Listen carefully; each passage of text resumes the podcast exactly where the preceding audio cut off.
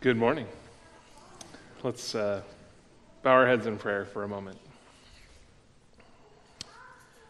Lord, we love you and we thank you um, for milestones and for joyous celebrations. Uh, Lord, um, where we've had many things taken from us this year, uh, not everything can be taken, Lord.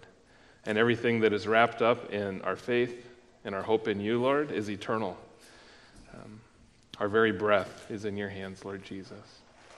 So we praise you for that reality today. And we pray for open hearts. We pray um, for your goodness uh, to settle deep into our spirits this morning. In Jesus' name, amen. Well, it's good to see you here today. Um, have you ever felt like a new person? Have you ever been able to describe yourself? I just feel like a new person today.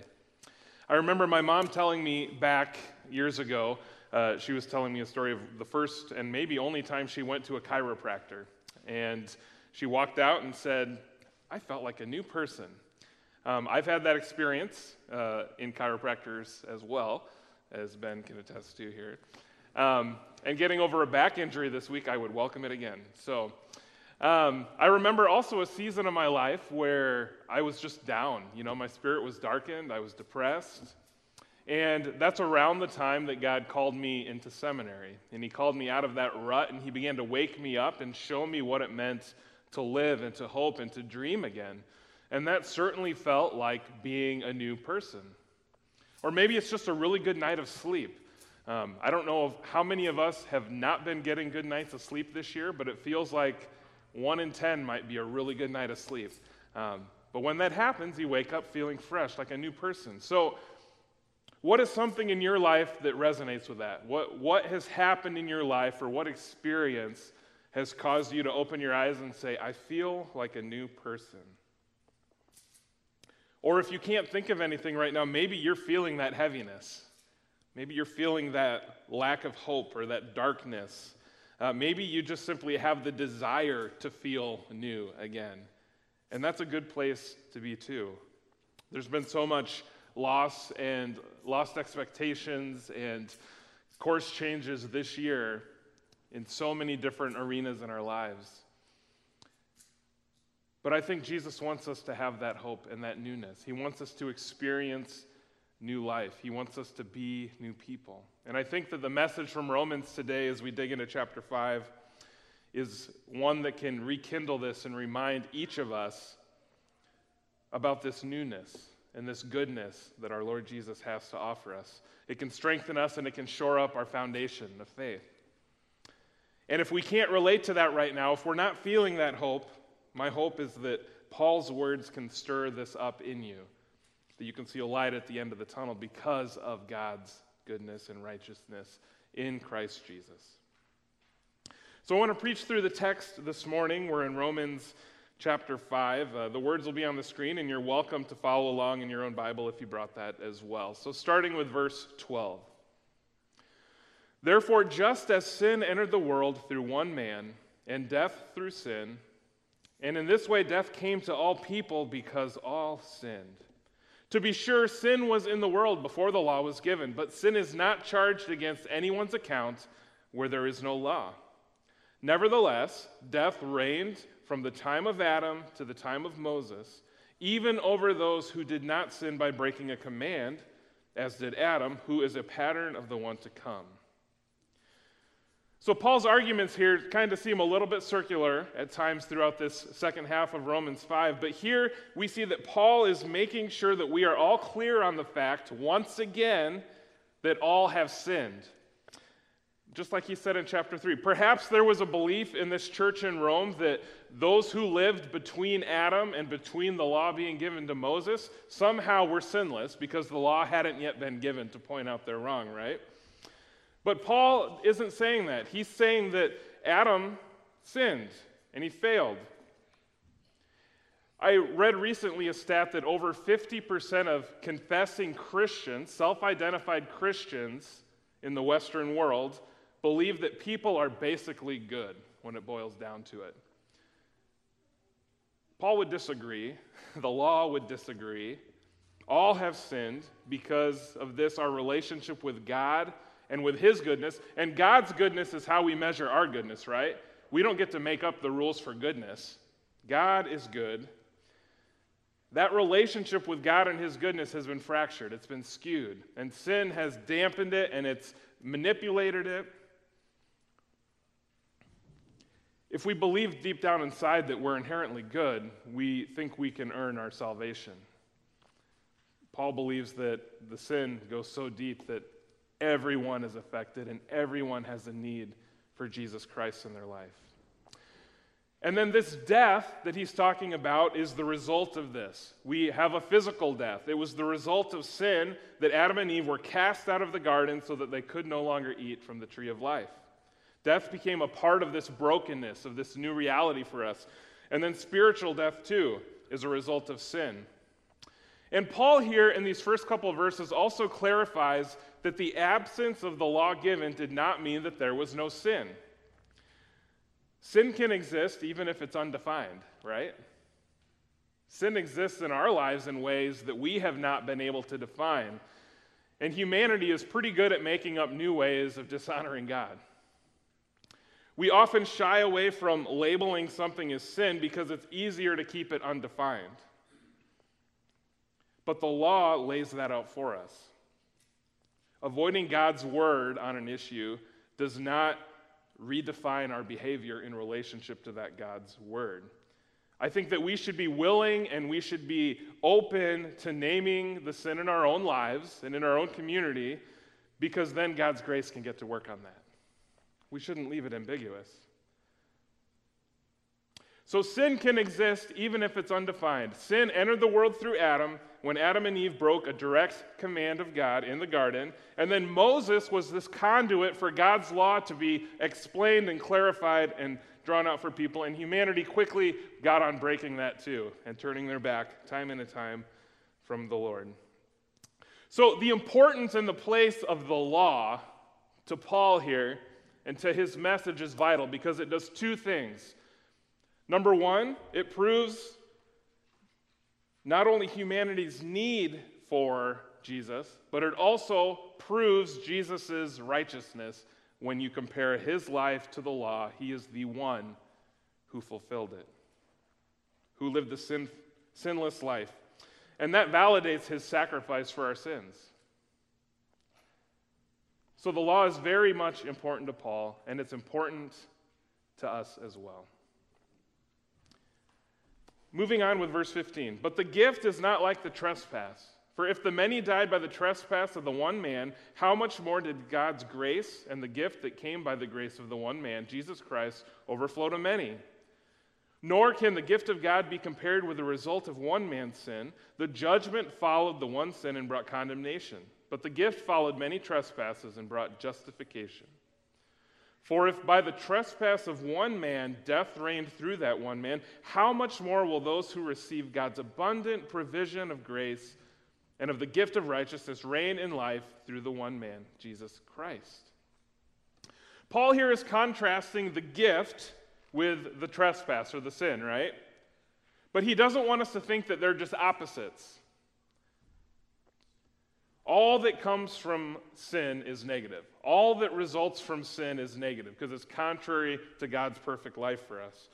But in the gift, we have a God who takes the initiative that comes to humanity in its brokenness, in its ruined state, and not only deals with the sin, but makes humanity through his grace even better than Adam was to begin with.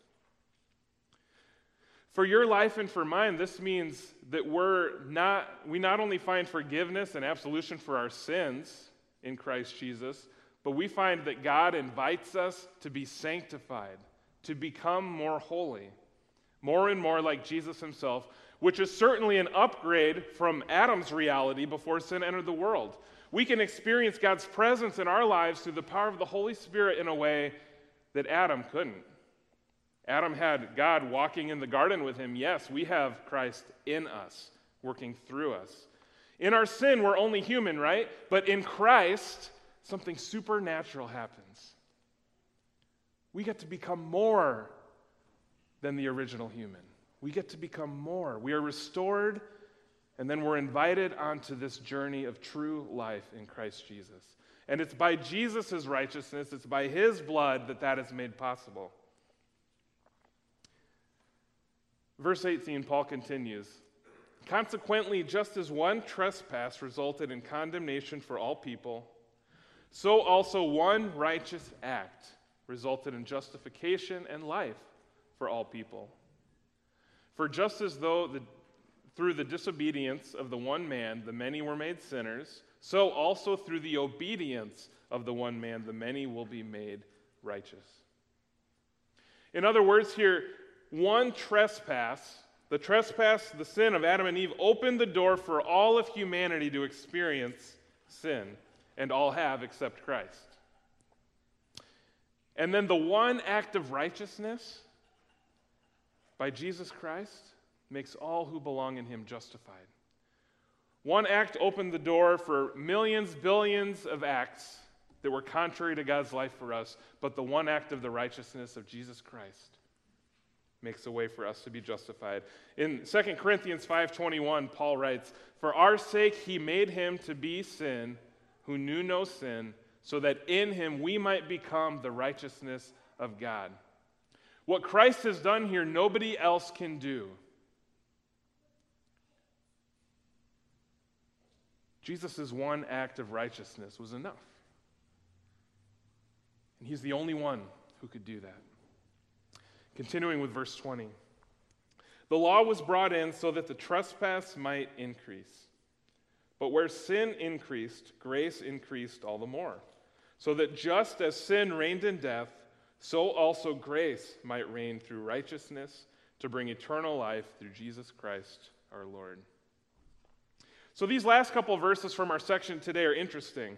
Um, one of my study Bibles pointed out the fact that a typical Jewish belief in the time of Paul was that if you had more law in your life, you had more life in your life. They had a saying, a, a proverb the more Torah, the more life. The more law, the more life. Paul here says it's actually the opposite. The law brought clarity where there used to be murkiness. The law brought absolutes where there used to be relativism. The law pointed out now willful trespass instead of sins from ignorance. Now that sin was defined and humanity was given that, and they still chose their own past, they still chose to worship idols.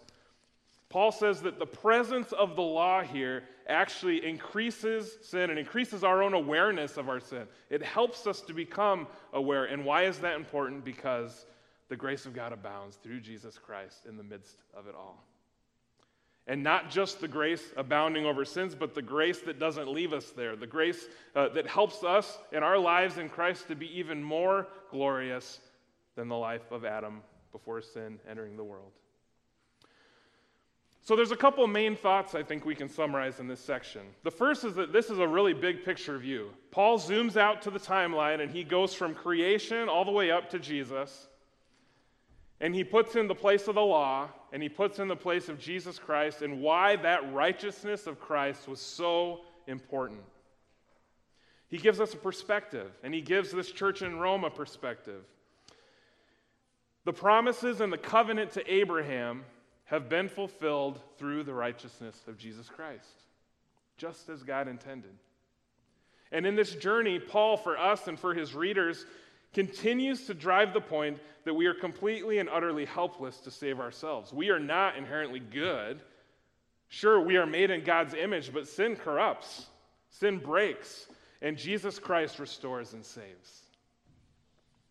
God's grace is sufficient. Everywhere where sin is too great, God's grace is sufficient. In 2 Corinthians 12 9, Paul writes, but he, Jesus, said to me, My grace is sufficient for you, for my power is made perfect in weakness. God's grace is sufficient for you and for me and for all who put their faith in Christ. Another overview, another point here is that what God has done through Christ is far more than just putting humanity back together the way it was. Jesus may be known as the second Adam by many, but he's far more than just humanity put back the way it was. In 1 Corinthians 15, Paul paints a great picture of this contrast. He says, The first man, Adam, was of the dust of the earth. The second man, Jesus, is of heaven. As was the earthly man, so are those who are of the earth. And as is the heavenly man, so also are those who are of heaven. And just as we have borne the image of the earthly man, so shall we bear the image of the heavenly man. We get to be Adam and we get to be Jesus. That's pretty incredible, right?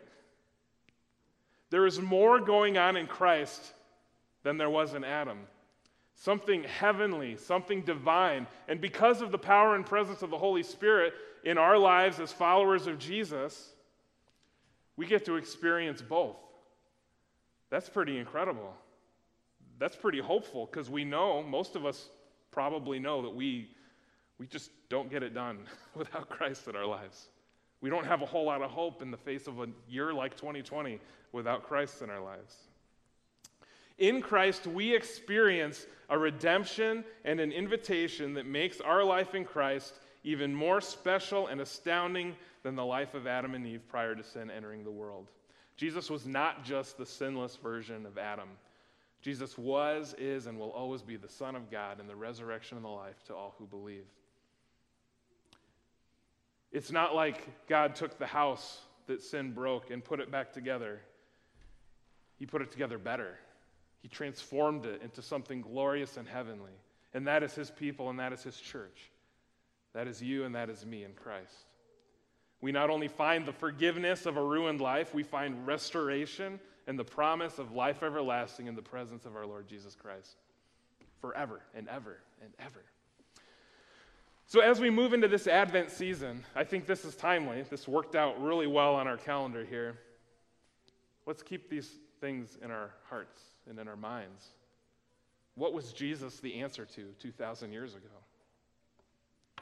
all of this law, all of this condemnation, all of our tendency as humans to stray away from God. As we sing, O come, O come, Emmanuel, this year, let us remember the pain and the tension of God's faithful people that they lived in for hundreds of years without hearing from a prophet, waiting for the promised Messiah to come. Let us remember the pain of the sin of Adam and how it fractured his relationship and all of humanity's relationship with our Father in heaven. Let us remember the pain in our own lives and how much we truly need the Savior to come. And let us remember the, the anticipation for the birth of Christ 2,000 years ago. It walks hand in hand with our anticipation for becoming one with Christ now and eternally. Those aren't two separate realities. The realized baby in a manger and what that would mean for humanity is a truth directly and intimately that correlates with your life and with mine. The Word became flesh. True life became flesh and dwells among us. And of course, God dwells in us today through the power and the presence of the Holy Spirit. And wherever we're at today, I felt like we just needed a simple reminder. In the righteousness of Jesus Christ, Jesus loves you perfectly. No matter what you've done, no matter what you've said, no matter how many times you've turned your back on God or your family or the church, He loves you still.